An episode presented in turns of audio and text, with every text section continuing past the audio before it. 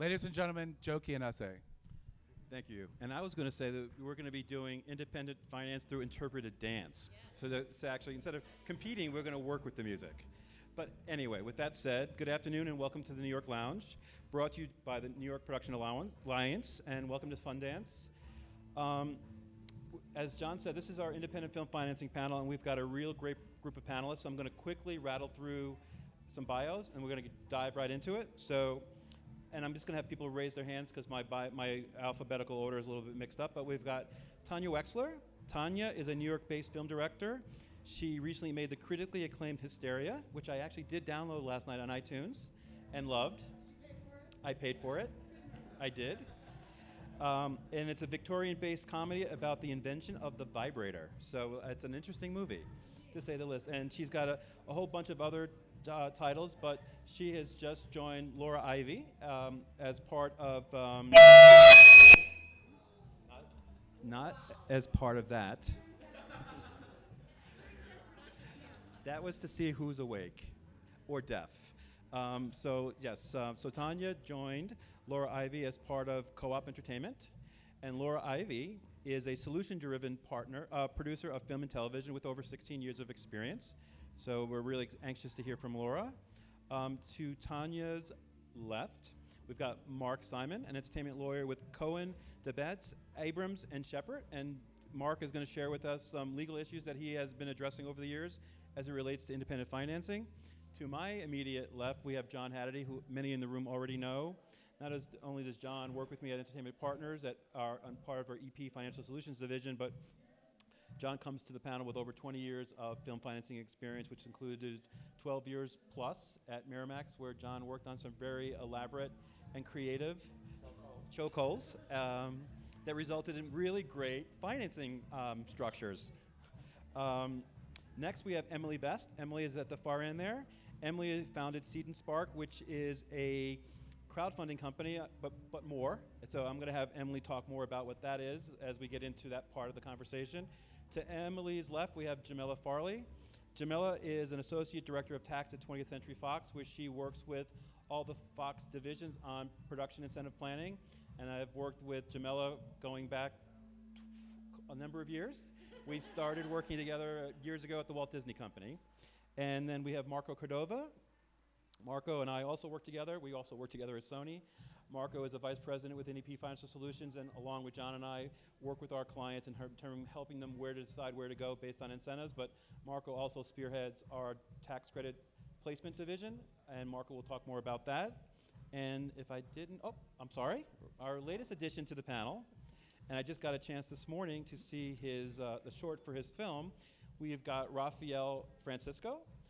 R- Raphael is an independent producer based in New York City, and uh, after producing The Anatomy of the Theory, which screened at, at Cannes, he has a film here at Sundance called The Lennon Report, where he's currently looking for distributors. And so I met Fernand uh, Raphael last year at AFM, and we were talking about this project, hadn't even gotten off the ground yet. Here we are a year and a half later, and you've got a finished product.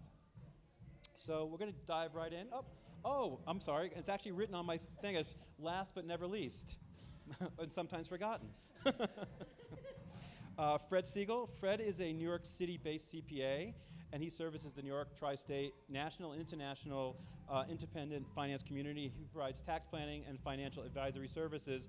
And Fred's going to really spend a bit of time talking to us about the, um, if nothing else, the New York's the new changes in New York State rules as it relates to agreed upon audit procedures. So, if I didn't forget anybody, I'm going to dive right in, but also mention to you all that we've handed out our latest production incentive guides. So please feel free to utilize them as a tool. But more importantly, we just launched a new website that also provides that same information. That also has, besides the information that's in the book, a variety of additional information, including a new blog option where you can actually start creating conversations where not only hopefully will the industry respond, but we'll be able to sort of respond to sort of questions you might have firsthand. So with that said, I will ask, oh, I'm hoping no one in the audience is having problem hearing us. And if not, I'm going to dive right in and so start with Tanya and say, Tanya, you're a filmmaker. You have a project. Yes. We're talking about independent film finance. Just talk about your thought process. What do you do? Where do you go? How do you get started? Yes. Well, you know what? There's a wireless that would be easier to, so I don't choke anybody. Can you hear me now?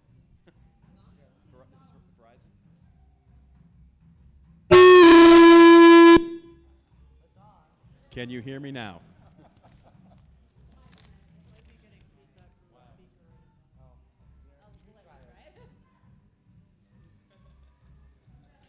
Yes.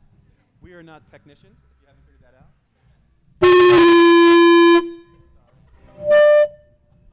I would not point this at the speaker. That's my first. Uh... Hi. Uh, yeah, I'm Tanya. Um, thanks for letting me crash the finance party.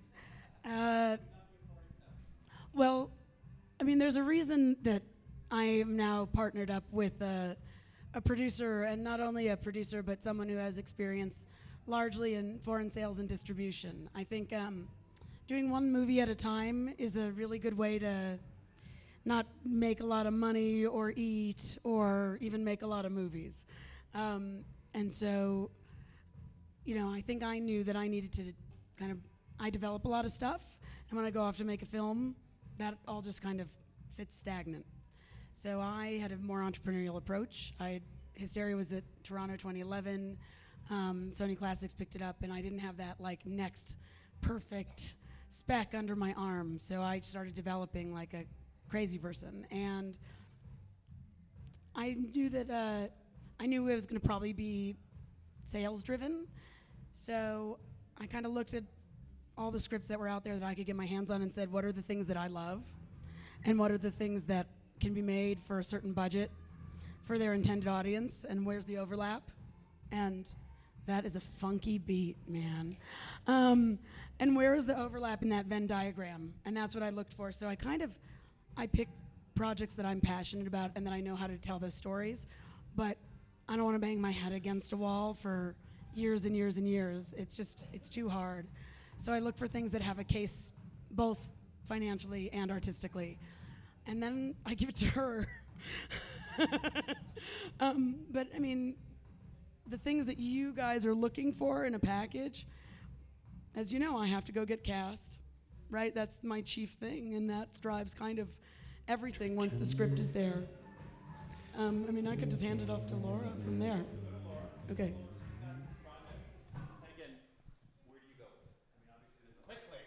Yeah. yeah. yeah. Oh my God, the pressure. Um, oh damn, it's too late. Sorry. Um, yeah, exactly. So I mean, it depends on the, in the on the project for sure. I mean, they're case by case. Um, I mean, every project you can only finance a project by certain pieces. There's pre-sales, there's tax credits, there's gap or mez, and equity.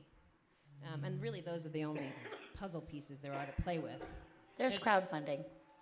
Yes, yes, there is, but that's still that's still usually considered equity, because it's not you know it's recoupable or not recoupable money depending on how it is, but um, and I mean and and I'm probably we're, we might be talking about different size projects too, because we generally operate in the five million plus budget range, so I we don't do crowdfunding as much in that level, but anyway, um, so yeah, I mean we would look at the genre, um, who the potential cast would be, um, how big the budget's going to be and then decide if we think it's a, a project that we can do a lot of pre-sales on or very little pre-sales. Um, Laura, yeah. talk about pre-sales a little bit. How viable are pre-sales to the independent producer? And is there sort of a benchmark? Is it, if it's a super micro budget, is pre-sales just not an option? I, I mean, coming from a foreign sales background, I think that um, pre-sales are something that you have to think about all the time. Um, I think, you know, generally, if I'm looking at a project, I'm, I'm, I want to think in my mind at least 25% of my budget is pre-sales. Um, if it's a heavy drama with not, you know, gen- gigantic cast, um, it's probably going to be less. Um, if it's an action movie, I could be up to 50 to 60 percent. So it really depends. But yeah, I mean, I think you have to think about pre-sales because if you can't prove that your film is worth a certain value in a certain in some territories, then it's going to be hard to go and raise the rest of the money because what are they banking on? They're banking on what they think the value is. And I think that's a great answer to a lot of producers assume there isn't a pre-sale market for their film, but I think you have to assume there is, and you have to sell it. And think that starts with finding a- a sales agent who can help you do that. Yeah, and I think you can do it on a small movie. I mean, I can I can honestly say I've never made a million dollars or less movie, so I, I don't operate in those worlds. But you know, even on a two million dollar movie, a three million dollar movie, we have a component of foreign sales because we can't recoup that budget without foreign. I mean, it's still a part of it. Even if it's you know 500 to 750 for all of foreign, I still have to think about that. Sure, sure. So again, what I, the way I want to do this is I'm going to give everyone a chance to talk, and I hope this just becomes a conversation. So I'm actually going to ask you to hand the mic- microphone over to Raphael and talk about again your process. I mean, I mentioned really briefly you had a project that was a, an idea in your head. It's Yeah. now a finished project. Yeah, So talk about what you, the process you went through and where maybe where the money came from. sure. Maybe you can share. What was, what was the budget on your project, approximately, if you can share, or if you can't, just say it was. When it's sold, I'll tell you. It's enough. It was enough. Um, I'd say sub five million, Un, and you said under five. Z- s- yeah, sub five million. Yeah. Uh, I mean, I mean, you gotta find smart investors, you know, and that also depends on the genre of your film, your cast, yada yada. But ideally, like with the film I just did, The Lennon Report, we went out and found, uh, you know, single source funding, which is the best thing you can do. It speeds up the lawyer process for sure, uh, most of the time. It's um, yeah, I mean, you just you gotta have a smart business plan, and there's just no there's no way around faking, you know, what your film is. You, you know, you don't want to ever tell an investor, hey, you know, this is, you, and compare your film to something, you know, like uh, like one of those, you know, horror films that made, you know, 120 million dollars, and they spent 12,000 dollars making it. So you have to be realistic with the investor. I think that's the So, Raphael, let me ask you: How did you find your investor? Is there a, is that something you could share with the audience? um, Did they find you? Did you find them? I found them and I told them about my project, and it was just you know one, two, three, and that was it. Not you know, it's never going to be that easy, but uh, I think I was lucky enough to to find that funding, and And your first project was a single investor as well. yeah, absolutely. So you're, Yeah. you're the guy to produce the movie. Yeah, yeah, You've got yeah. the single investors. Tough to find. Um, yeah, there's really no you know just pitch it, pitch the project, um, have a good business plan, do your numbers. That's, that's all you can do. Great. So, uh, Yeah. So, John, somebody who has basically financed projects over $100 million and actually produced yourself and financed projects less, and now as part of EP, financing or helping help financing for projects as low as half a million and as high as, again, 100 million. Talk about some of the creative financing options and how incentives can be put into that process to help finance. Yeah, I mean, the, the capital structure doesn't seem to change very much on these films, with the exception of people that are actually lucky enough to get their films 100% financed with equity. I mean, I generally, you know, I, I think what Laura said is, is kind of the right, the right kind of capital structure to start out with. Like 25% is probably where you'll probably end up with pre-sales. I mean, obviously, um, you, you're not going to get 100% of that cash up front when you do these pre-sales. You're only going to get 10% of it, but you can certainly go to a bank and borrow against it. I, I think um, you'd be hard pressed to find a bank today that will lend you uh, against pre-sales um, more than 30% of the budget of the film. So, you know, I think, I think the majority of banks want 200%, 200% coverage on the unsold territories, right? And so, you know, if you have a foreign sales agent that gives you $4 million on the high end, $2 million on the low end for um, ask and take on the unsold territories, then, and, and let's look at that $2 million number because that's what the bank's going to look at. They, that means they'll probably lend you a million dollars. They'll lend you half of what that low end number is, providing you sold two or three or sometimes four territories, just to make sure that everybody's on the same page and the sales agent's estimates are correct. So you're, you won't end up with thir- more than 30% of your budget on unsold territories. Minimum guarantees, if you're lucky enough to, to, to actually do a sale, um, banks will finance like 95, 96, 97% of that usually. Um, yeah, it depends. Yeah, it depends on the territory and the sales agent and all that stuff. But you can certainly bank that paper. Um, the, the tax credits that, and the other production incentives. I mean, you know, some of these incentives, like New York, you can get as high as 45% credit back on, on some of the labor, but you're never going to end up with 45% of your budget in cash. And I would say, you know, conservatively speaking, 20% of your budget in cash is what you could probably raise in cash. um, using incentives. So it's, you know, if it's 30% in, uh, from a bank, right, against unsold territories, and maybe 20% in tax credits, um, you, you're probably looking at somewhere around 30% of a budget in equity, right? Um, so that means the other 20% um, you're probably also going to have to borrow, right? And that's, that's probably going to be in a mezzanine, a a mezzanine piece where people are going to take a little, a little more risk because they get paid back behind the senior debt, um, and they get to charge more for that. So you and I have had an opportunity to bring this up a couple of times. When you're using the incentive as a basis of financing, and it's a transferable versus a non-transferable, what can the producer expect to get? Right, so I, let's, thank you for letting me revisit this, because people didn't understand it yesterday. So, if you're borrowing against a credit, it, it doesn't, if it's a, if it's a refundable credit, let's exclude New York State right now, because it's taking them a long time to process the final applications. But if it's a refundable credit, where the state gives you 100 cents on the dollar back on the credit, and you're borrowing against that credit because you want the cash up front before you've even started production, you should walk away with somewhere between 80 and 85 cents on the dollar. Net of all fees. That's net of legal fees, loan fees, the interest reserve. If you don't walk away with at least 80% of your credit in cash, somebody's making too much money off of you.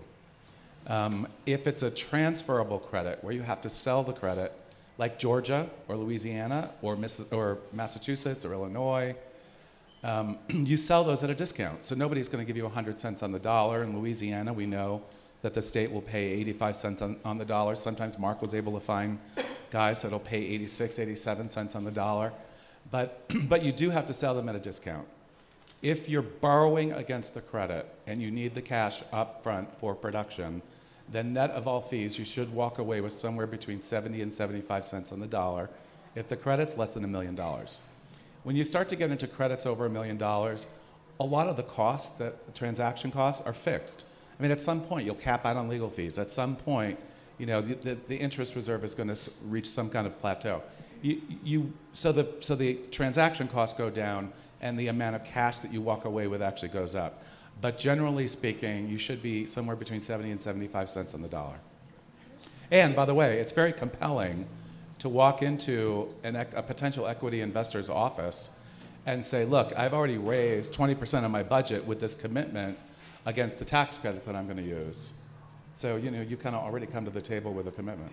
Yeah, I mean, I would say one of the biggest fallacies that I've seen with people who would bring projects to me when I was at running foreign sales companies was, you know, people would say, "Oh, the budget's you know 10 million, and you guys are giving me numbers that are six, and my tax credit's three, and so I only need to find a million dollars." And I think there's a you know, there's a big uh, misunderstanding between what the value of something is and the money you get up front uh, before you make it. Um, you know, somebody lending you that money. So you have to know that there's a discount for somebody giving you money in your in pocket today for something they'll recoup in a year and a half to two years.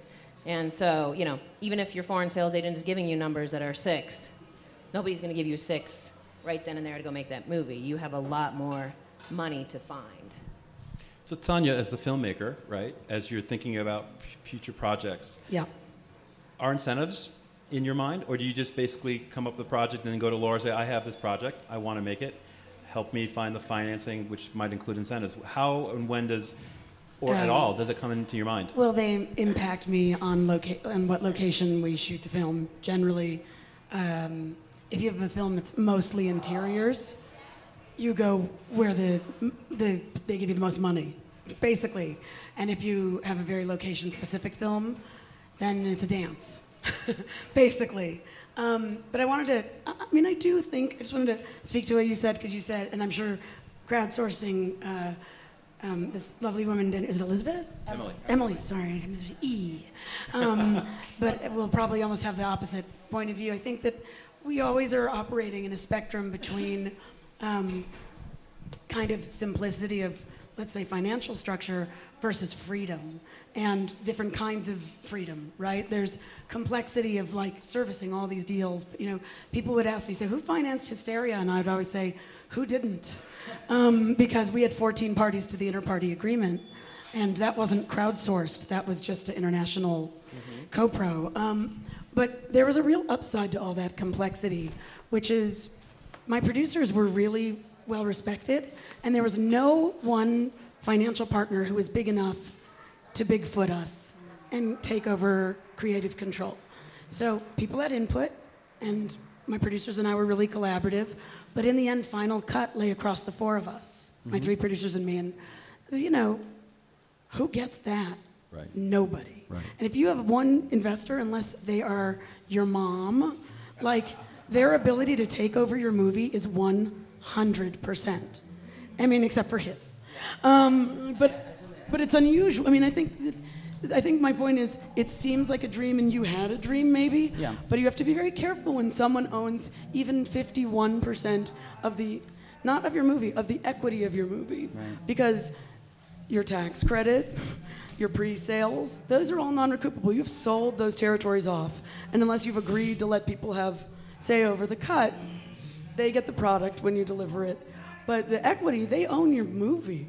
They own everything else, and so you just, and it's fine. Like I was really lucky. Um, but it was it was interesting. My producer came to me and said, "Actually, I know this is complex and it's taking forever to close, and everyone should always think if they have a complex thing to make sure to discuss even quietly a bridge loan even if you don't put it in your budget because if you put it in your budget that money gets absorbed into Yeah. the psychology very quickly but if you kind of just like tuck it off to the side somewhere because you're going to possibly need it because closings are complicated and irritating um, it like we were on we didn't close until second week of production. Well, you know and yet like my producer said i know it's complicated but in the end we'll get to make the movie we want as long as we stay on time and on budget because no one is paying for a reshoot. No. no one dips into their pocket when there's another person who could dip into their pocket. Um, so it's not really it's a more financially answer but and it's not just tax credits but it's all of it. They're my tools. You know if i give up if i go to a location over here i might not get a crane day there. So I'll, I'll Um, pass this over. also, was um, lucky enough to have our tax incentives cash flowed by the investors as well, which was nice. They able to, My producer and I, you hate it, you'll hate it. My producer and I cash flowed our own tax incentive. yeah. Because that we made, we dropped our fees. So I was like, it's a bond, right? Really, with the British government. yeah. So it's really cheap. It was like, save money. So I just took them like a cheaper loan out and hedged them. Basically. So I, because I knew that I was gonna get the money back. Because I knew I was the movie. Right. So, Mark, we've been talking investors, we've been talking financing, we've been talking incentives. Let's talk when does legal get involved and how do you get involved and what are some of the pitfalls as a, as a lawyer advising independent producers that you could share? Sure. Um, my voice is also shot, so uh, everyone just bear, bear with me. Um, and, and I approach being a lawyer uh, with a different perspective in that I've also produced and directed three documentaries, so I've been on the other side and I understand the issues. Um, my three documentaries, by way of example, all three were financed differently. The first one started as a nonprofit, and then Showtime essentially owned it, bought it. The second one was 100% equity. The third one was uh, partial pre-buy by a U.S. Uh, broadcaster, which is unusual, and then, and then equity. Uh, what they've all been speaking about is, even at its most basic form, a more complex lev- level of financing. And I think what structure you're going to put your film together um, is when the lawyer gets involved. Uh, the budget of your film is going to be the first component, and, along with where it's being shot, with the decision of how am I going to finance this film. If you're making a film that's under a million dollars, probably doesn't make sense to start engaging in multi lenders and equity um, because your transactional costs are going to be too much. As your budgets grow, and my practice deals with small small budgets that might have no recoupable funds, and that hasn't been discussed yet. So, in the documentary world, you know, a lot, a lot of times filmmakers can have their entire budgets be non-recoupable through grants and similar means, all, all the way to big action films like The November Man that came out uh, recently, which is, you know, full foreign sales, estimates, gap, pre-sales, different forms of lenders, equity, and the big decision that you have to make as you get more complicated do you have an equity source that will give you the quantity of equity you need and is willing to sit behind the debt, even in simple forms of debt? And then the second question is if there's a tax credit involved, are you able to get that into the equity pool to make it more advantageous for them? Or is your bigger lender going to require them? So that is really when the lawyer starts stepping in, and depending on how experienced you are as a filmmaker, will help you navigate and structure what your finance plan should look like. How many of you have heard terms so far that you don't are not really familiar with?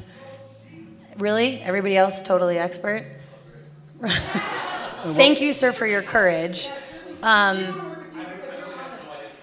right. So, uh, Well, and then so, So- answer, I'm going next to incent. We'll, we'll so get, all I was all I was just going to say is, if ever you need evidence why you need lawyers and accountants, you guys have done a really good job of demonstrating why.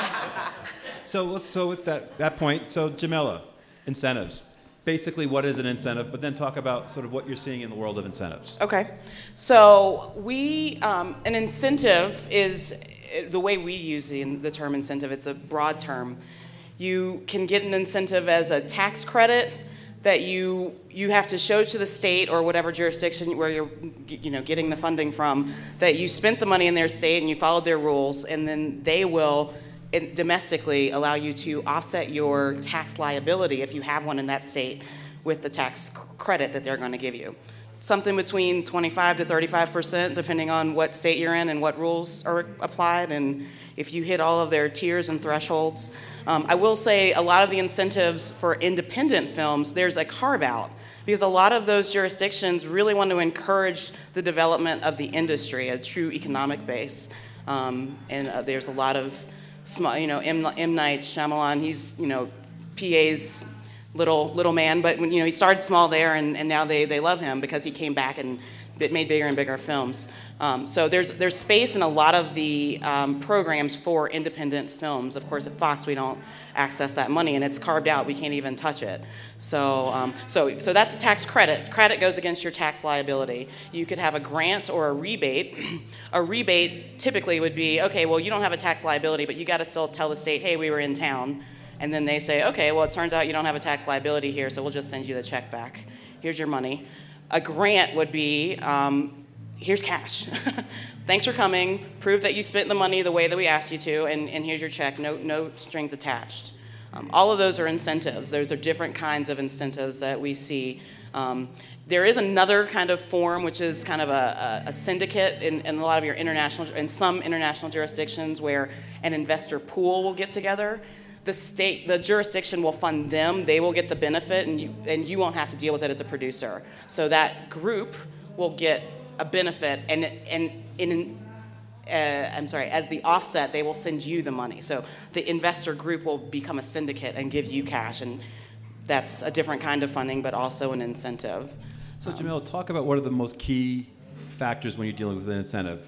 Legislation, minimum spend, all those things that you really Right. you need to know about before you step into a state or a country. Right. I would say, s- just off the bat, spend a day on whatever jurisdiction you're looking at. Look at their website because they give you some, some quick touch points that you can. Which website? Any, any, or you can start with entertainment Partners. Which partners. website? Which website? start with entertainment partners because they're a great aggregator. They've got all of your domestics, some of your mun- mun- municipals, and a few of the larger uh, international jurisdictions. They have two great guides, um, or one guide that's now two parts, right? Um, and I, Joe and I have been, I've seen even the first iteration of this I book. mean, I it's gotten jest. better I mean, we're, better. we're a resource. We're not the source. And I agree with Jamila. You deal, need to deal with the state or the country as well. Right. But you need to go in knowing everything you can before you make a commitment to any jurisdiction. Exactly. So I, the way, so the way we do things at Fox, a production, a producer or production executive will call and say, we want to go to um, uh, Hungary or Macedonia. Macedonia or someplace that looks like that that's got money, you know, if it's a creative choice. So uh, the first thing I do is look and see does, does EP have on their website or uh, in their book, you know, something, a couple of quick bullets that I can start formulating what's my number, what's my percentage that I'm looking at, and what's the net on that? What am I really going to be getting back after, um, after any kind of costs? Just as, as an idea, as an independent producer, and we heard this yesterday. So Ireland just put a new incentive in place. Right. 37% on all your spend. and it's Um, up front. And you can get 90% up front. There's certain conditions, but that's pretty great. I mean, that's that's cash up front. So, From but, them, but that, that goes, just goes to the point. You kind of have to do the research. If you need, if it's a creative choice, as they were discussing earlier, you, you need to do the research and see what your jurisdiction offers. Is it going to be a tax liability that you have to offset with your tax credit? That that means you're going to have back end work to file a tax return, right? So somebody's going to have to do that, and that's going to be a cost to you. Or is it going to be something that you get up front? Or can you, as John was saying, can you, um, is once you get a certificate, the- state says, okay, you're coming to town, we believe you're coming. You get a certificate because you told them how much you're going to spend, and you've proven that you have some level of financing. Can you sell that? And and you, those are the kinds of things you kind of have to work out on the front end. And every jurisdiction is different, so it's it's helpful to start narrowing it down. But I tell you, if you look at the EP book or on their website, they've got clickable a clickable jurisdiction guide. So you just click on the state, know your your state's shape, click on it, and and from there you can at least know a percentage that you're starting with. Well, and you're right, and I, you do ha- you have to know how the credit works, right? You really need to understand before you, before you do anything, before you even set up a company. And this is usually the moment in the program when I like to throw all the lawyers under a bus, except Mark because he's our lawyer and he doesn't make this mistake.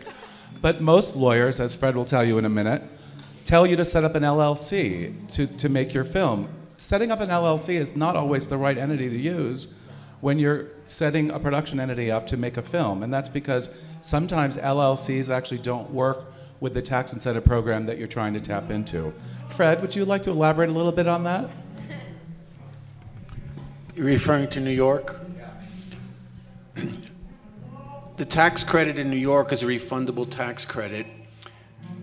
A lot of people, particularly in the lower budget indie film world, set up the LLC to make the film, and they think they're going to qualify for the tax credit, and they also think that the LLC will receive the money.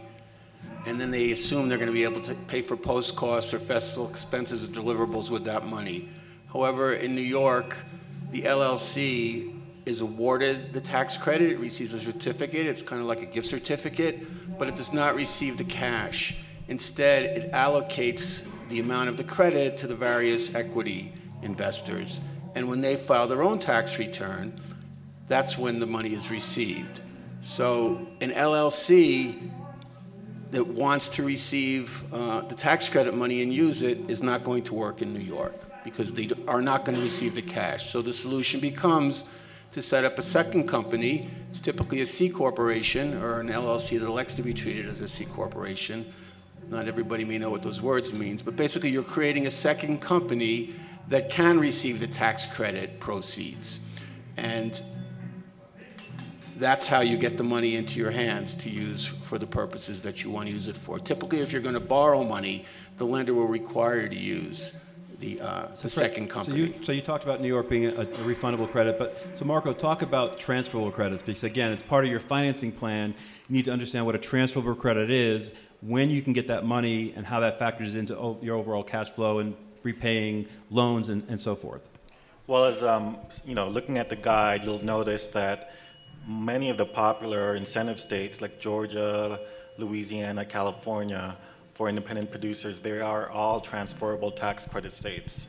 So that pretty much means, you know, a production company can't utilize their credits on their tax return, so by law, they're forced to sell it to another taxpayer.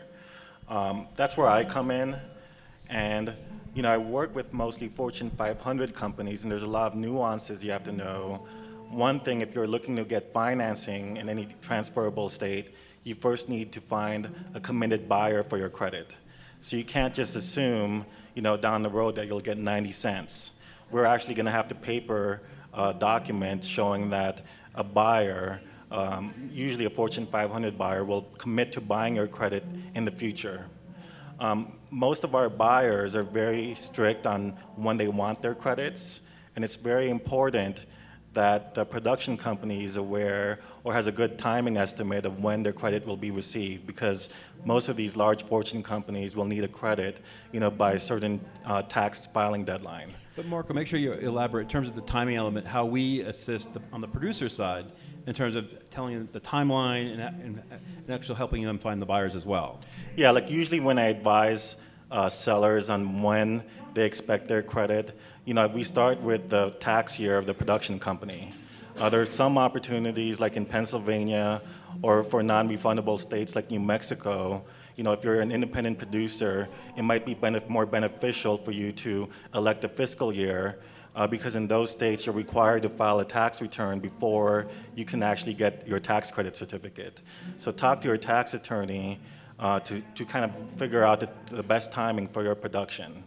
Um, also, some of these jurisdictions, you know, they have allocated funds for a specific year, so you could play around with the tax year for, for those uh, projects. Um, Can I jump in for a second? Please. So, I'm a fairly producerial director, and my brain like starts to scramble when I hear the jargon. And I think what it really says, two things. I mean, I did learn a shit ton. I believe is the um, technical term.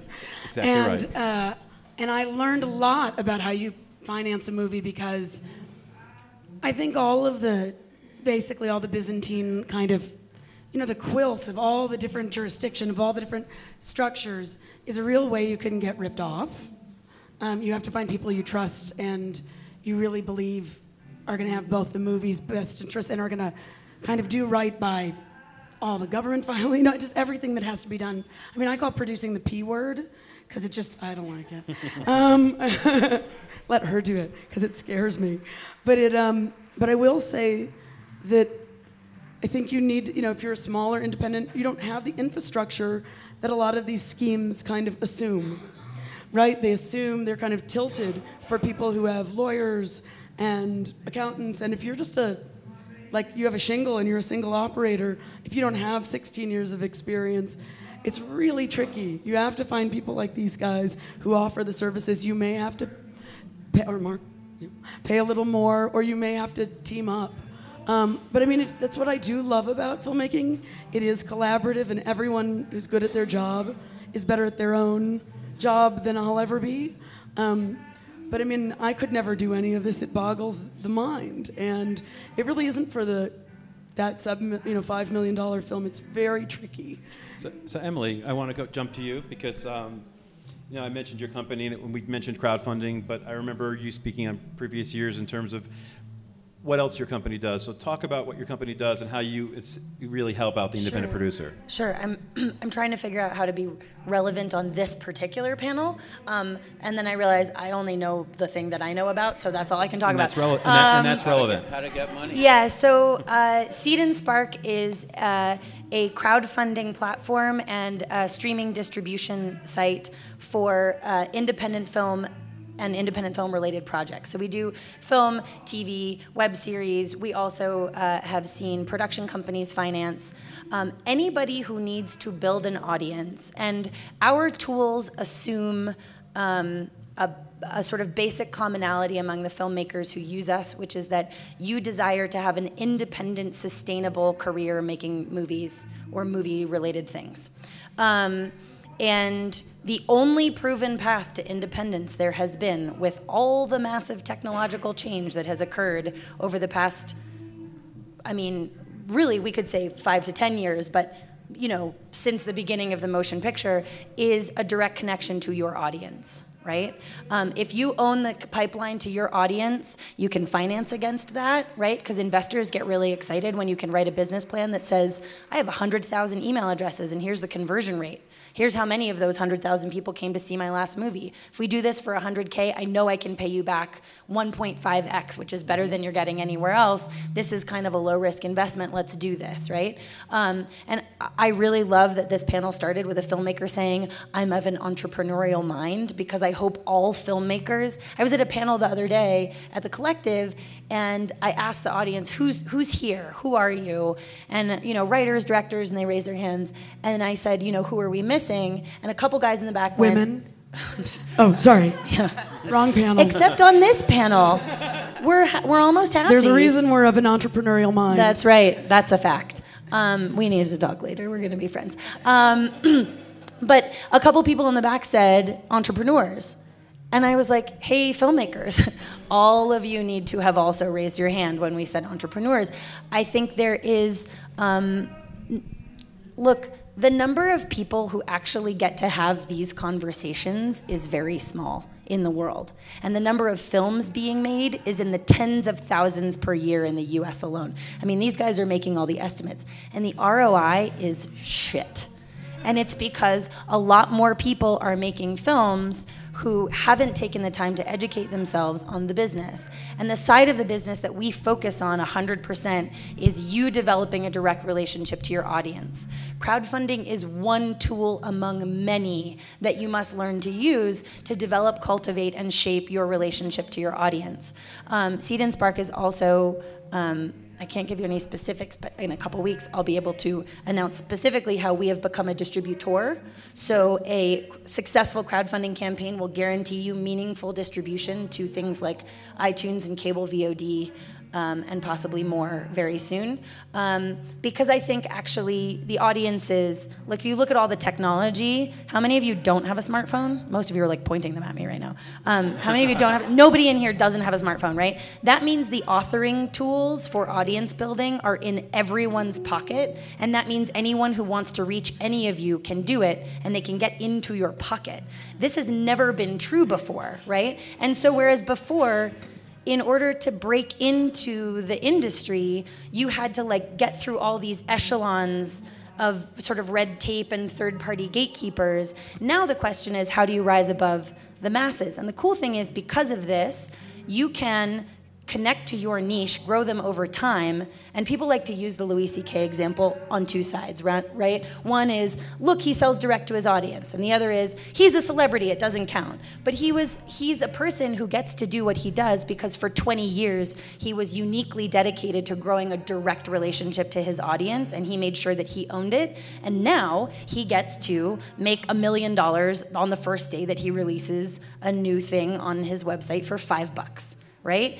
And that I think is what an independent mind. And the cool thing is, if you don't live in New York or Los Angeles or San Francisco and need to pay exorbitant, stupid rents, the tools are available to you to make a damn good living making small movies to an audience that's eager to get them. So that's kind of what we teach. Those are the tools that we've built. Those are the distribution pipelines we're trying to put together.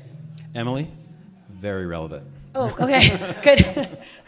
so Laura, please. I mean, I was just going to add that, you know, I think that Emily's absolutely correct um, in terms of what, you know, her company and, and service can do to help filmmakers. Um, I definitely agree um, that there's a certain sort of budget stratification. I think Mark and I were sort of talking about or mentioned like a million dollars or less is probably much a very interesting and viable plan and solution. Probably there are some that are a bit higher, but you know when you're when you operate maybe in the five to ten and plus million range, you're definitely going to be more in the talk to Mark, talk to Marcus, and talk to these guys. Make efforts to mitigate your financial Yes, risk absolutely. at every level. Absolutely. And at the at the indie budget, I mean the really indie, the sub 500k, the sub million, the way you mitigate your financial risk is you build an audience in right? So you know that when you say to an investor who's maybe putting in 25 or 50K, um, I know that I can sell this movie to this many people. Um, you actually know that you can do that, right? Comps in the sub million level are useless. I'm sorry. Yeah, no, Like, I- I- I they're just useless. totally agree, But totally. but all these things that they're talking about are interesting ways to both structure your finance and mitigate the overall financial risk. And you need experts when they look. I learned a bunch of shit sitting here right now. That's like, God, I got to go back and study the the the difference between the various incentives, and then you guys said things about syndicates, and I got really confused again. Um, because it, well, the thing is too, we because now we have this crossover between tech and film, and these words actually sometimes mean different things across industries. But so many filmmakers are going out and raising money from tech entrepreneurs. You got to be careful with your vocabulary. So when we talk about being entrepreneurial, it also means going and learning yourself a lot of things about just to speak the language, right? So that also, if you're gonna hire somebody who's doing these complicated transactions for you, you're not only going on your gut, and I would highly recommend you not work with anyone who kind of makes your skin crawl, no matter how good they say they are, um, but you also wanna be able to speak to them with their vocabulary so when they say stuff look i'm a tech i'm an accidental tech founder. I was a filmmaker and i was like i need to build something so i have a better future in which to make film. Well i had to learn a bunch of stuff in order to be able to hire a developer right? I'm not a technical person. Like algorithm was as close i'd be like algorithm right? Um, but now i have you know i have a vocabulary where i'm I well, I really know just enough to be dangerous. Most of the time, our developer now is like, "Yeah, Emily, that's what we're gonna do." But um, but I do feel like when he talks to me about solutions, or when I need to figure out who else we're gonna hire, and we talk about that stuff, I'm capable enough to understand the hires I have to make, whether or not the person is bullshitting me. You do need to know enough. You have to, you know, you have to be a producerial director and and a, and a creative producer. I, I was just gonna I totally chime in, and that I think that for more than anything, you know, there's nothing that puts me off more. Whether it's you think it's a two hundred fifty thousand dollar movie or a ten million dollar movie, learn a little bit about what you're presenting, and don't put your head in. Particularly for filmmakers, I've had this experience less with producers, thankfully, but. Um, you can't put your head, bury your head in the sand and be like, "Well, I think this movie's five million, and okay, but I only think I'm going to get these 10,000 people over here to see it. Well, uh, it's not going to be a $5 million movie, I can guarantee you that. So, like, learn and, and uh, you know, look at websites, like, access all kinds of things to understand, even if you don't know it to the depth that we're talking about, even the crowdsourcing thing, um, learn where you can find information, go talk to people, because nothing turns, I'll speak for myself, off any more than somebody coming in presenting something that is just not possible Yeah, I wanted to. you- You're absolutely right, and and Tanya, you said something earlier that is so important. And you said, you know, I guarantee you, your movie's not going to be five hundred thousand dollars. So when you raise five hundred thousand dollars, and you think you've raised the budget of your film, it ain't over. And and the most important thing you said was about how you kind of hold on to that little piece for yourself. I think. I think big mistakes that independent producers make all the time is they over collateralize what they're giving away right? So, so let's go back to the example we talked about, two million dollars in foreign sales estimates, right? And so the bank will, the bank will lend you maybe fifty percent of that. Maybe they'll give you a million dollars, right? But if you don't need a million dollars, let's say you need five hundred thousand dollars. Don't give them two million dollars worth of collateral for five, right? Just like you don't, you don't, you have to manage the expectations of you. Right. I mean, you, when you're done, when you're in post production, you know, having an extra couple hundred thousand dollars may, may make all the difference in the world. And we had, we actually financed a tax credit on a project that's, that's showing at the screen last night here at Sundance. And they didn't finance the tax credit until they had actually shot the movie. So they, they actually used the tax credit proceeds from us to actually pay for a lot of the post production as well as pay for the travel for some of the talent, for the cast and the crew, so that they could actually make this film where they really wanted to make it. But then they didn't have a bond. They didn't have a bond. That's right. I also think, um, just in a more basic level, I, I, when I was in film school, uh, there's this guy named James Schamus who was one of my professors, and he always said, "Your budget is your aesthetic." And you know, if you're going to go and try and make a Hollywood-style movie for even five million bucks, you're probably going to fail, and you're not going to compete. You you need to make, you know, you were saying to make a, a smaller movie with a direct connection to your audience. It's like you know, God knows I would love that freedom and independence, but my stupid head has a big giant canvas inside. And I just want, you know, horses and spaceships and things like that. Um, did you mention the horses? Okay. Um, and so you have to know that about yourself, and that's why I got educated. I think women in particular self ghettoize and think we're supposed to make small, talky movies, and some of my favorite movies are small, talky movies, but not all of them. Some of them are talking with, you know, Princess Leia. And, um, and those, and, you know, and I think we think we're not supposed to make those movies. And the truth is, we just have to think we're entitled to make them. and then we have to just be better than everybody else, and it kind of sucks. But, um, but I had to learn a lot. And I also think, and then I'll shut up, believe it or not, um, which is, uh, you know, because I think even someone who's trying to make bigger indies or make some studio films, I still have a very insurgent entrepreneurial mentality because I'm pretty sure that no one's going to give me anything.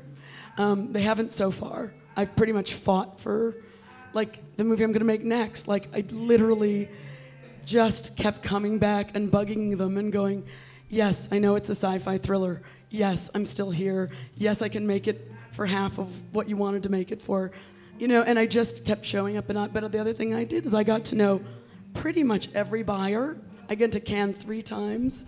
Like on Hysteria, I got to meet every buyer, every distributor, went to every party. I went, if you name it, if someone threw a nickel near us, I shook their hand. I see it all as like a political campaign, and you've got to win everybody over one vote at a time. And if you have all the right financial partners who've got your back and who are trying to fight for the movie and the money on the screen, you, it's a collaborative medium, it's a campaign. You have to, as a filmmaker, get out there and press the flesh. And you know, for me, I'm an extrovert, I actually like it. But some people don't. But you really should examine if you don't like doing that, then find a way to do it very differently. Uh, because kind of like, uh, you know, I am, I'm sorry, I have a lot of French friends, but you know, like, this movie, it's uh, very important for me to do it this way, so shut up and fuck off and give me some money. It's a bad plan. It's a bad plan. And you're not getting, you would get, you make a better movie with people who are better than you doing their jobs, and then you take credit for their work. Um, Jamil, did you want to, to say something? Yeah. Uh, one, one other thought that came to mind as we were sitting here, just in, in the planning and, and getting yourself together on an incentive, is um, generally, at least in the US and usually d- in, internationally, you're going to have to get an audit at some point. Somebody to verify that the money that you said you spent, you did spend, and you spent it the way that the people wanting to give you the money, money wanted you to spend it. So I would highly recommend, and this is only from the work that we've done, get an audit. They have independent auditors. A lot of them have been certified by the jurisdiction. Get them on board on the front end. They, you can ask them questions all the time on the tax incentive side, at least. That's a perfect segue because Fred, I, without overwhelming the audience with, but John had mentioned something earlier about New York State and the, the timing for how long the state was taking to turn around applications. To rectify that issue, they've uh, instituted agreed upon procedures where you can now engage a third party CPA to review the information. So, at a very high level, Fred, explain that, what that means to a producer. Because I want to give everyone else a chance on the panel to actually share either things that they've learned from pitfalls or anything else that would be useful to an independent producer. New York State has been taking 18 months to turn around credit applications.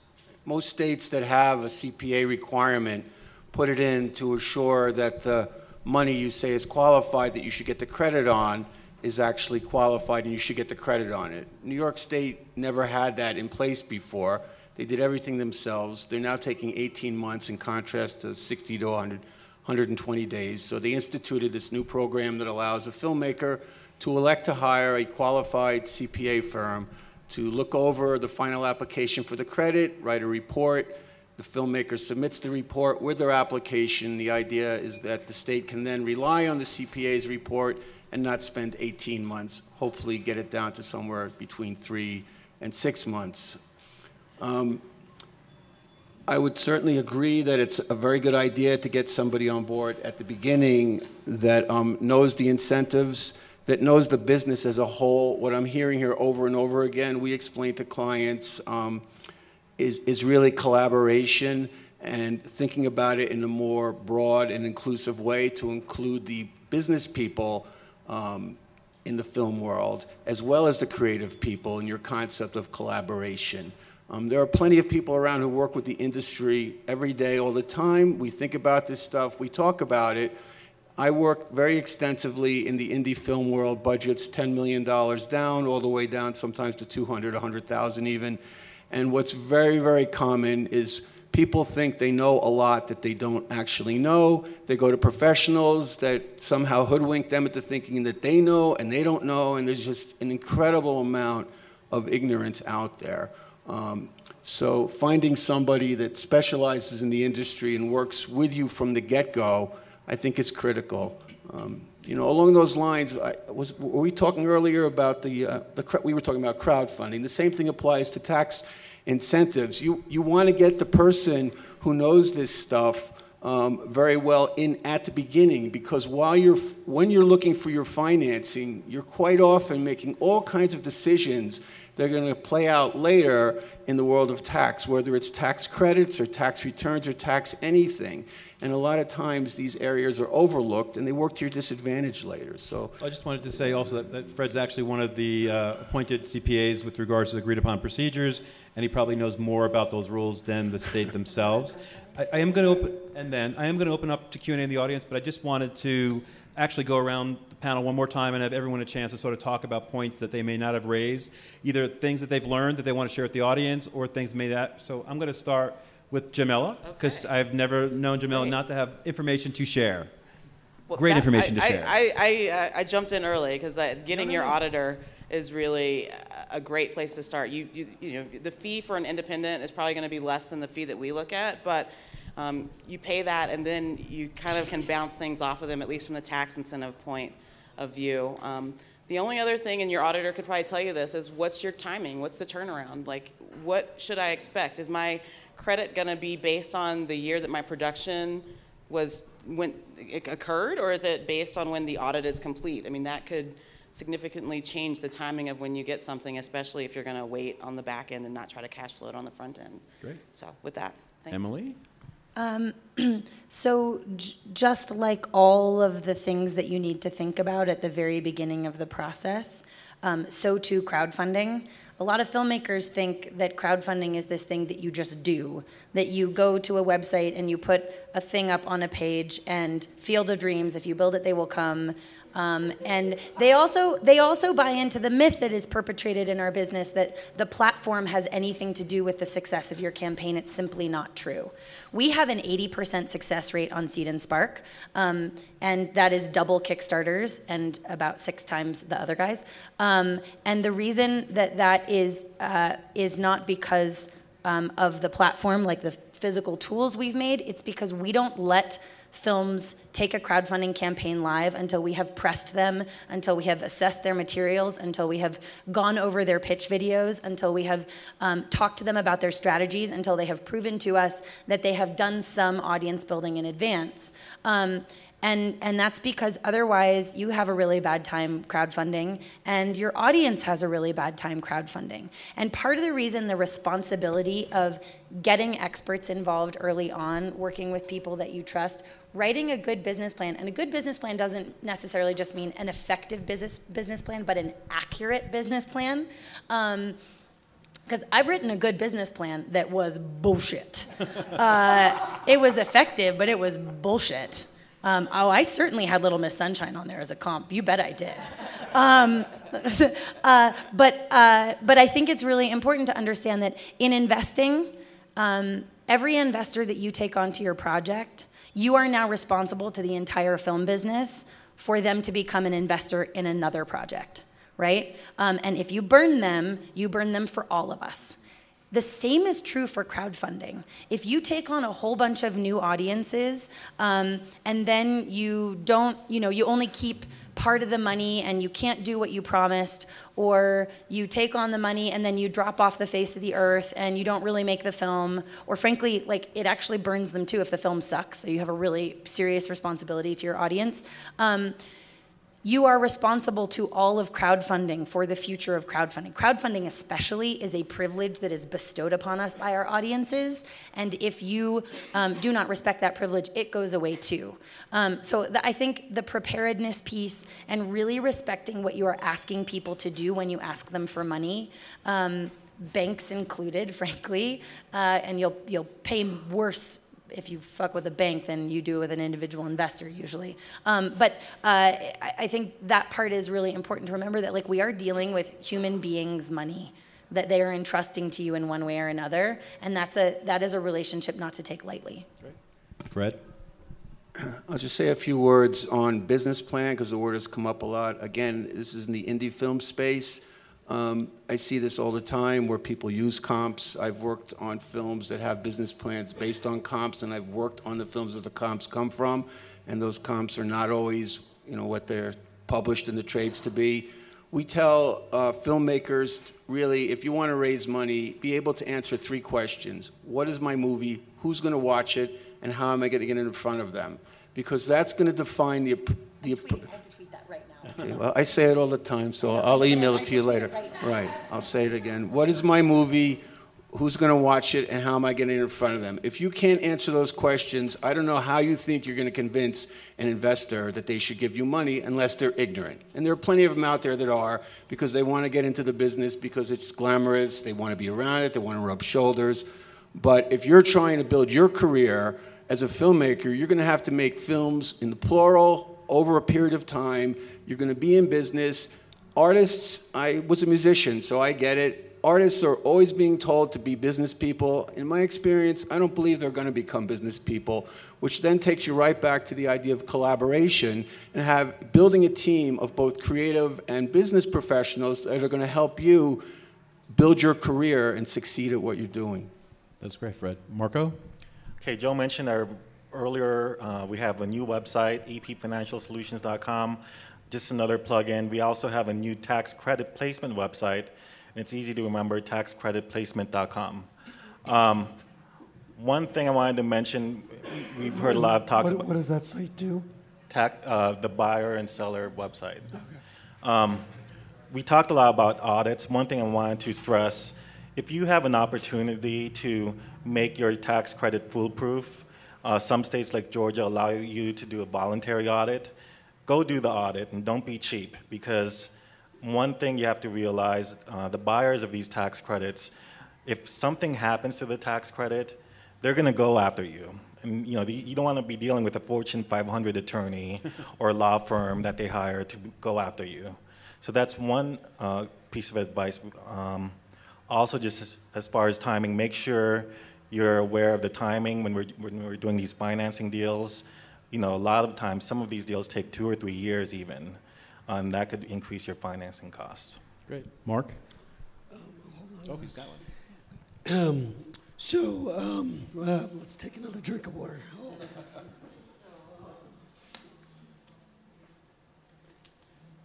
Okay, let's see. Um, so there's been a common theme. I'm, I'm going to assume a lot of the audience is first-time filmmakers. Um, is that accurate? By the way, I'm seeing a lot of. Yeah. So it makes a lot of sense uh, to come to us in the beginning. You don't have to be scared about speaking to a lawyer or an accountant because we're going to have an initial conversation about what is your budget, not just for your film, but for getting started. And we can recommend price saving ways to go about things. Um, for example, if it's a small film that's going to be heavily equity funded and friends and family and isn't going to get into a lot of the complications that we've discussed, we might not recommend doing a big, what you hear PPM, private, private placement mem- memorandum. We might do a very basic operating agreement and have separate financing agreements with the individuals.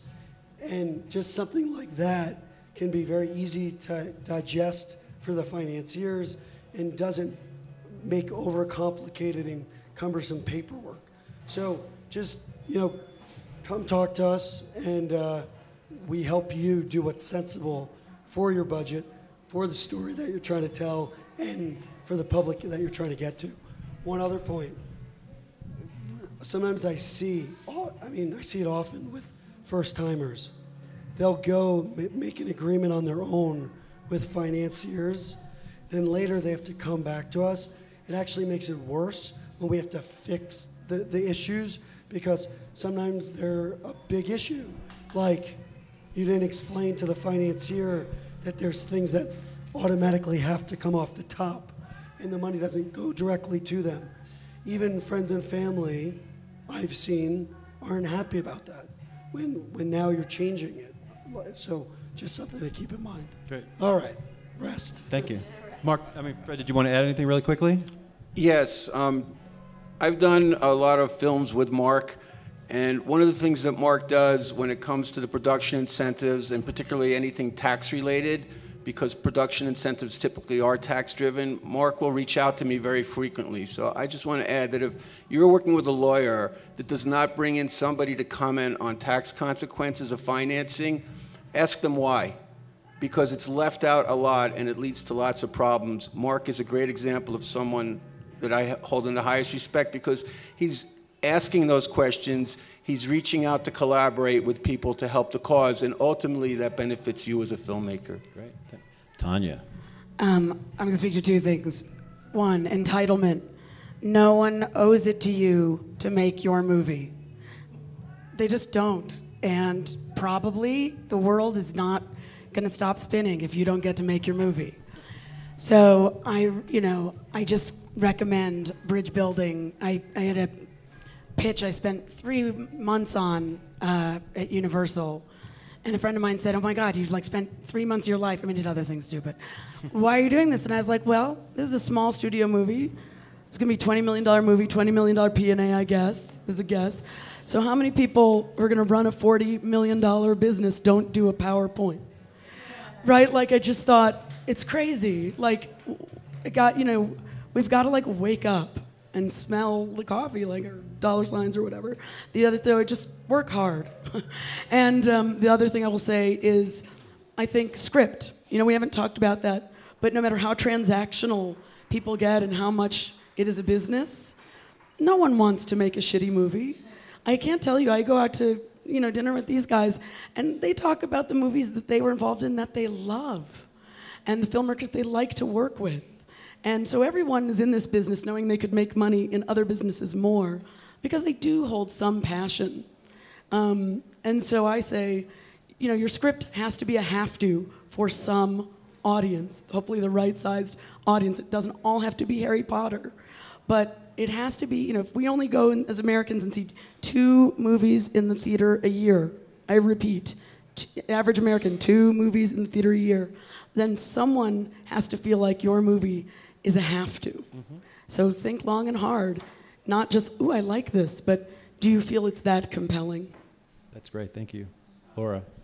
Um, I would say probably what everybody's sick of hearing that um, reality, fortunately or unfortunately, the business that we all operate in and the business that I think you all want to operate in is a creative business, and both words are very important in that definition. Creative, obviously, we want to make art, we want to make people smile and cry, and that's very, very important, but it's a business. And you cannot forget that aspect. Even if you're making a $250,000 movie or a $20 million movie, it has to make sense on a business level. Um, you know, making films is not generally is not a not-for-profit business. People want to make money. Uh, the distributors won't distribute it if they won't make money, and people won't finance it if they don't think they're going to make money. Um, they still want to have fun and they still want to be put their name associated with that wonderful creative film that maybe maybe debuts in Sundance. But both words are extremely important.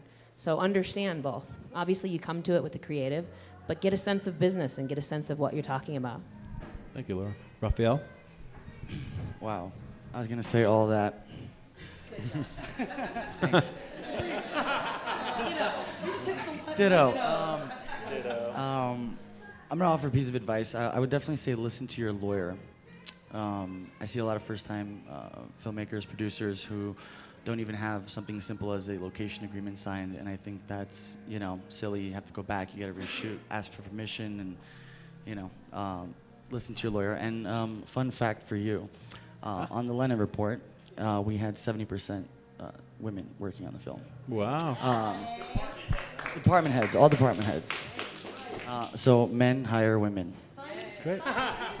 And John, last but never least. So just so you get a perspective from where, where a perspective from where this is coming from, I will tell you a very humbling story. In 1993, I joined a studio called Miramax, and the first script I read as an executive there was a script for a movie called Scream, and I didn't get it. I was so I was so focused on the story and so focused on what it was that Wes Craven wanted to tell that I wasn't really paying attention to the economics. And I said at the, at the boardroom table, I don't get it. I don't understand why we're making this movie. Cut to the film opened up, $19 million. It was the biggest opening we had ever had. And I was walking down the hall, and Bob Weinstein punched me in the arm as hard as possible and said, Why are we making Scream? So, from that moment on, I have not cared at all about the creative aspects of a story. Of a, of a story.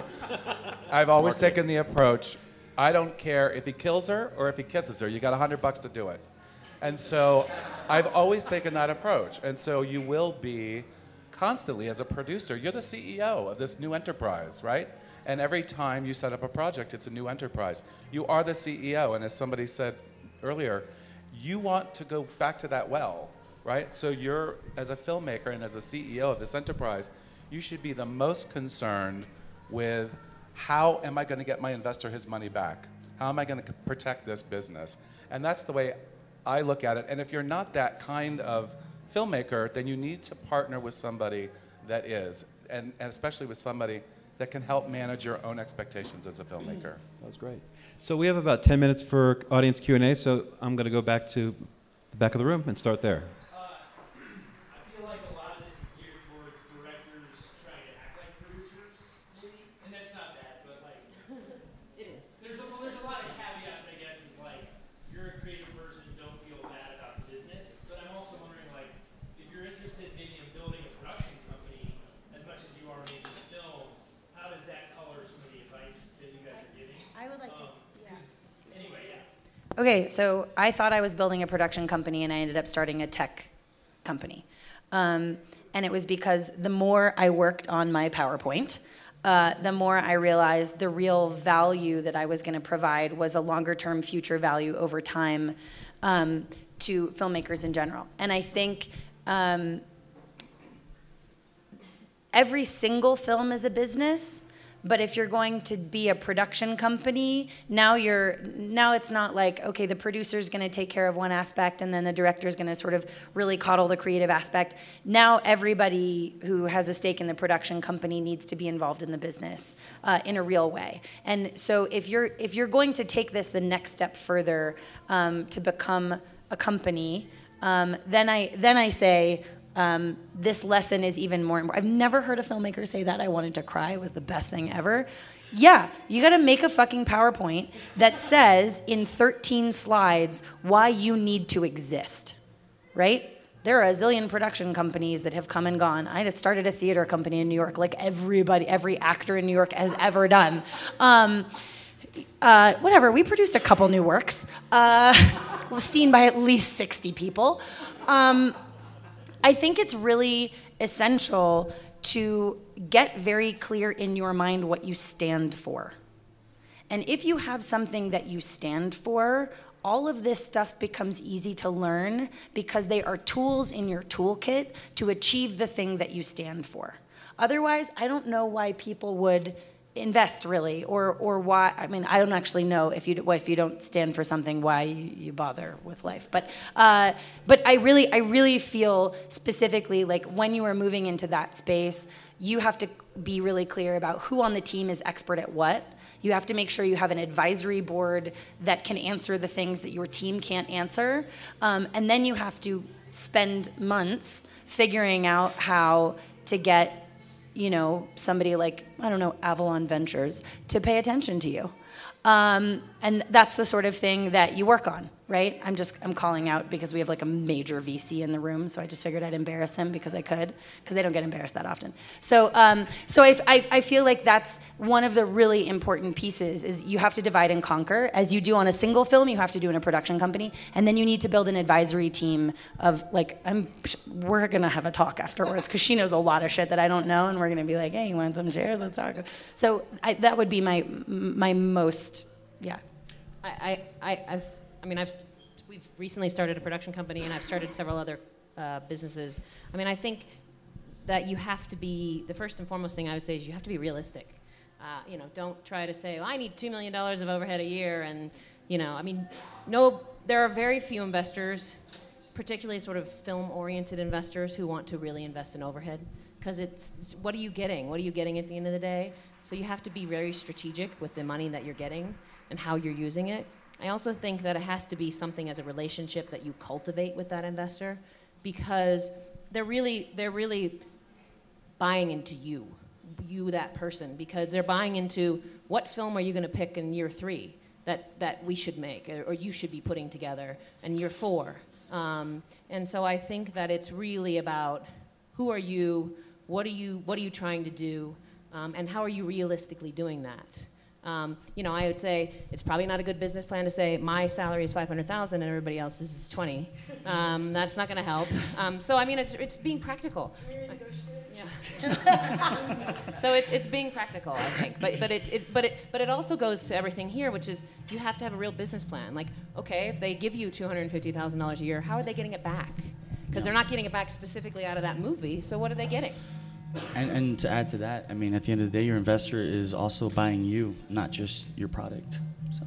Just want to make sure. Joe. uh, But, but, but I want to get some more questions out of the room. So Bruce?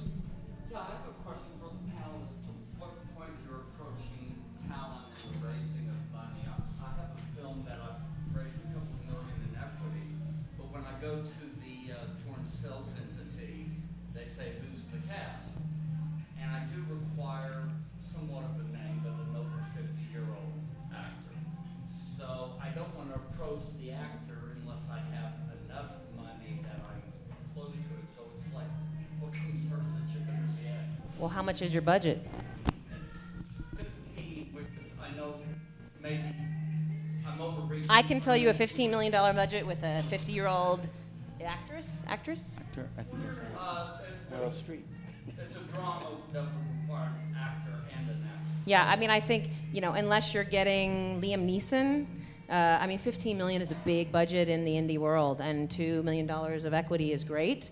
But if you're not going to be able to get that actor to drive the returns on that budget, you're going to have a hard time getting anyone to listen to you. And, and yeah, you're right. I mean, it does, it's not going to behoove you unless you have a, gen- a huge track record, which I don't know. You, you may be you, Scott Rudin. Um, but uh, you're going to have a hard time getting that agent to pay attention to you. Um, so it may be something you might want to figure out why do I need to make it at 15? Can I make it smaller? Can I make it at six? Well, then you've got a third of your budget. And that's a different conversation to have with any foreign sales agent. Um, director attached? Yes, Who did your budget? I'm begging. Who did your budget? Uh, a producer, an experienced producer. So, are, did, are you the director? Okay.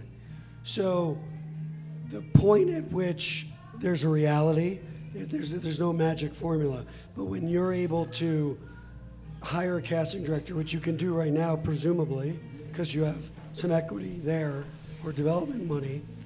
So, when you can hire a casting director to go out to cast, the agents, if they like it, are going to ask a question like, when is it ready to shoot and how much of the money's there? If you're able to say, it's a two million, it's a three million dollar budget, we have two million, and we're just looking for one million, there's actually a conversation that can be had. If the answer is, we have two million and it's a fifteen million dollar budget, the agent's response to the casting director would be, why are you wasting my time? So it's what's realistic, and a realistic can be a conversation at matching funds. We have 50% or something a little more. Two to 15's not. Does that make sense? Because I want the answer to be, it's it's because it's not that hard. It, you have enough money to get a casting director, they're going to go to the, ca- the to the agents. So that agent just needs to have some faith that this thing's about to can go. Yeah. Any other questions from the audience? Yes.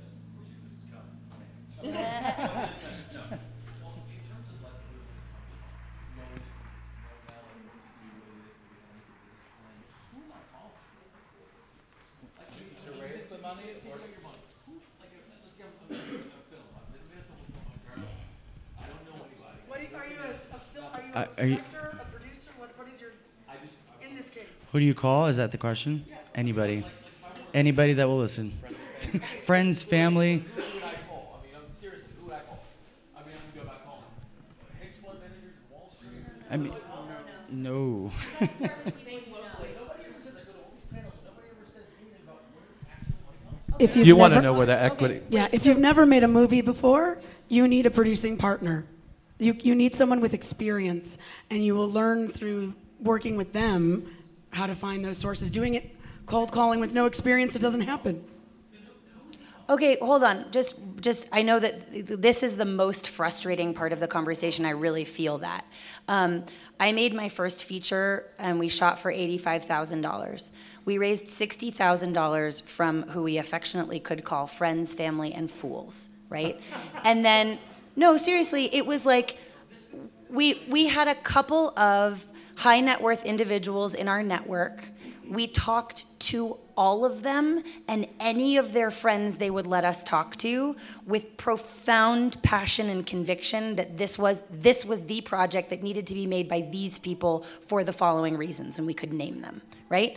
And a few of them believed us enough to make small equity investments in our film that they knew probably weren't going to pay them back because we were a small indie drama with no cast.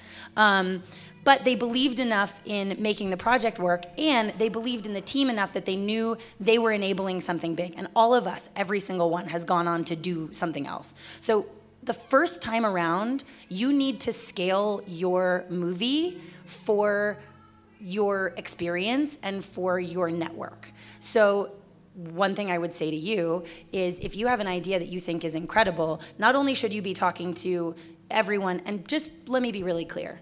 Um, filmmakers in the I need to make a movie mode get very much into the hi, what can you do for me? Hi, what can you do for me? Hi, what can you do for me? And there's nothing that will turn people off more than that. I would say go out into the world to everyone and say, How can I help you on your movie? How can I help you on your movie? How can I help you on your movie? How can I help you on your movie? And do that enough times, you will meet the network of people who will work their asses off for you for almost no money so you can get your budget down really low. They will introduce you to people who will fund your movie in whatever way you need to it. And you need to be doing this with your audience right fucking now. You need to be on Twitter, you need to be on Facebook, you need to be talking to all of those people, and you need to crowdfund as much of it as possible because if you can prove that your idea has audience traction, that's when you can start to make the calls to the people who, that's when you can start calling hedge fund managers, right? Who are making investments based on real data.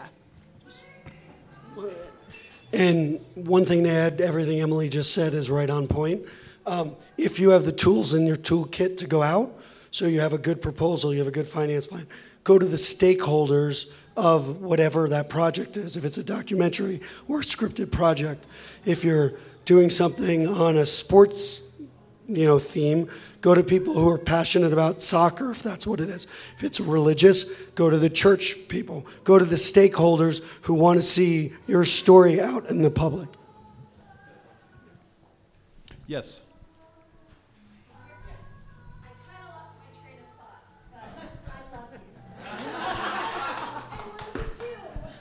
You can have a magazine. My very first project, I'm a flight attendant by profession. And I lived at a crash pad in New York, in Crew Gardens, Kew Gardens. Okay. And I saw a sitcom series all over that. I mean, I just thought all of the comedy with twelve flight attendants living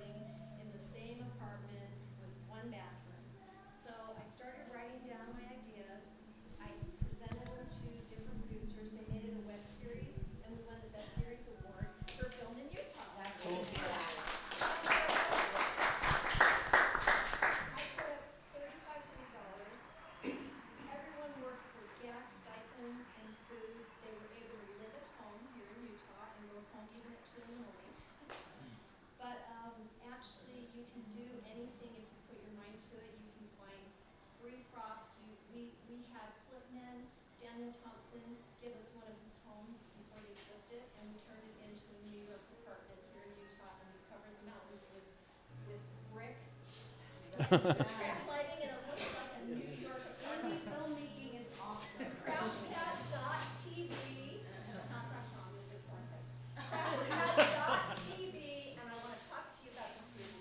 Great. Raphael, did- something you wanted to add? Yeah, um, for this gentleman over here, um, when you're uh, speaking about going out to the people and say the soccer fans, if it's a soccer film, you're talking specifically about um, donation money, not No, both. Okay, right, right. Which then you know always consult the lawyer before going out and trying to raise money. So always do that.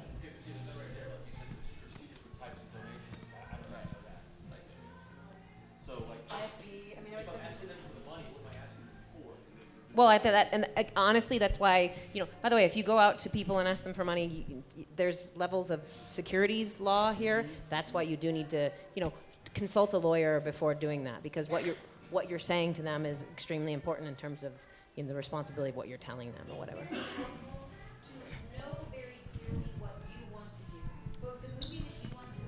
and the. You need to know what you want to do. With the movie that you want to make and the career that you want to make out of that, and then take your initial meetings with those experts and say, here's what I want. What is the best next right thing for me to do? So, But that's but I'm telling you that the next thing you do is you take that focus and passion. You you you write down this is what I want out of this thing. And then you take initial meetings with an attorney you might want to work with and an accountant you might want to work with. And you'd say, "Okay, given that these are the things that I want, and and that I am I am willing to put the work behind this. What is the next right thing for me to do? You don't need to know it all. You it's important to be able to say I'm I really appreciate that you were the only one to raise your hand to say I don't know what some of this stuff is. If you know what you don't know, that means you have questions. And if you have questions, there are experts to answer them. But it, it- what you can know is what you want out of the situation. And that's what you have to start So with. So honestly, we have to wrap this up. So I want one final point for Laura, but also highlight for everyone. There's going to be a, a bit of a reception here in the room a little bit later this afternoon, but all of us are going to be lingering after the panel. So, Laura, your last thought, and then we're going to actually end this. And thank you all for hanging out. So and much this is the pressure. best part of the, the, the panel, the, this whole dialogue. But Laura, Um, I, this isn't like one of those wrap-up thoughts. I was just going to No, no. say, you know, like I, I, uh, I think that you know, second guessing yourself or right sizing what you're doing happens all the time. And I'm not only suggesting anybody here who's like first time producer, I'm going to make a five million dollar movie.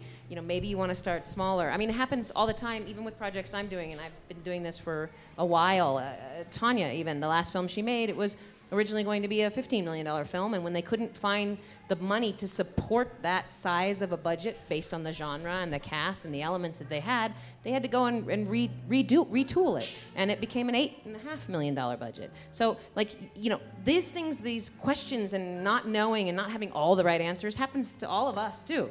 Um, and you know, it's it's constantly asking the right questions and and saying, oh this oh this isn't making sense. Okay, why is this not making sense? And going back and figuring it out again, consulting somebody else and saying, what do you know? Why is this not making sense? You know, and I think that's a constant. it's a constant, Right. constant, yeah. Exactly. So, so the wrap-up thought is that this is an ongoing conversation. That all of us are going to be lingering for as long as we can this afternoon. There will be a reception that Entertainment Partners is sponsoring, starting at 5:30. But at that point, I want to thank Jamela, Emily, Fred, Marcos, Mark, Tanya, Laura, Raphael, John. Thank you, Joe. Hey, Joe, um, we're doing a raffle um, for Movie Magic. So if you guys want two Movie Magic bundles, we're doing a raffle. Just put your business card over here. And anyone who'll give you free stuff too. Everyone Michael Sled one? No, thank you.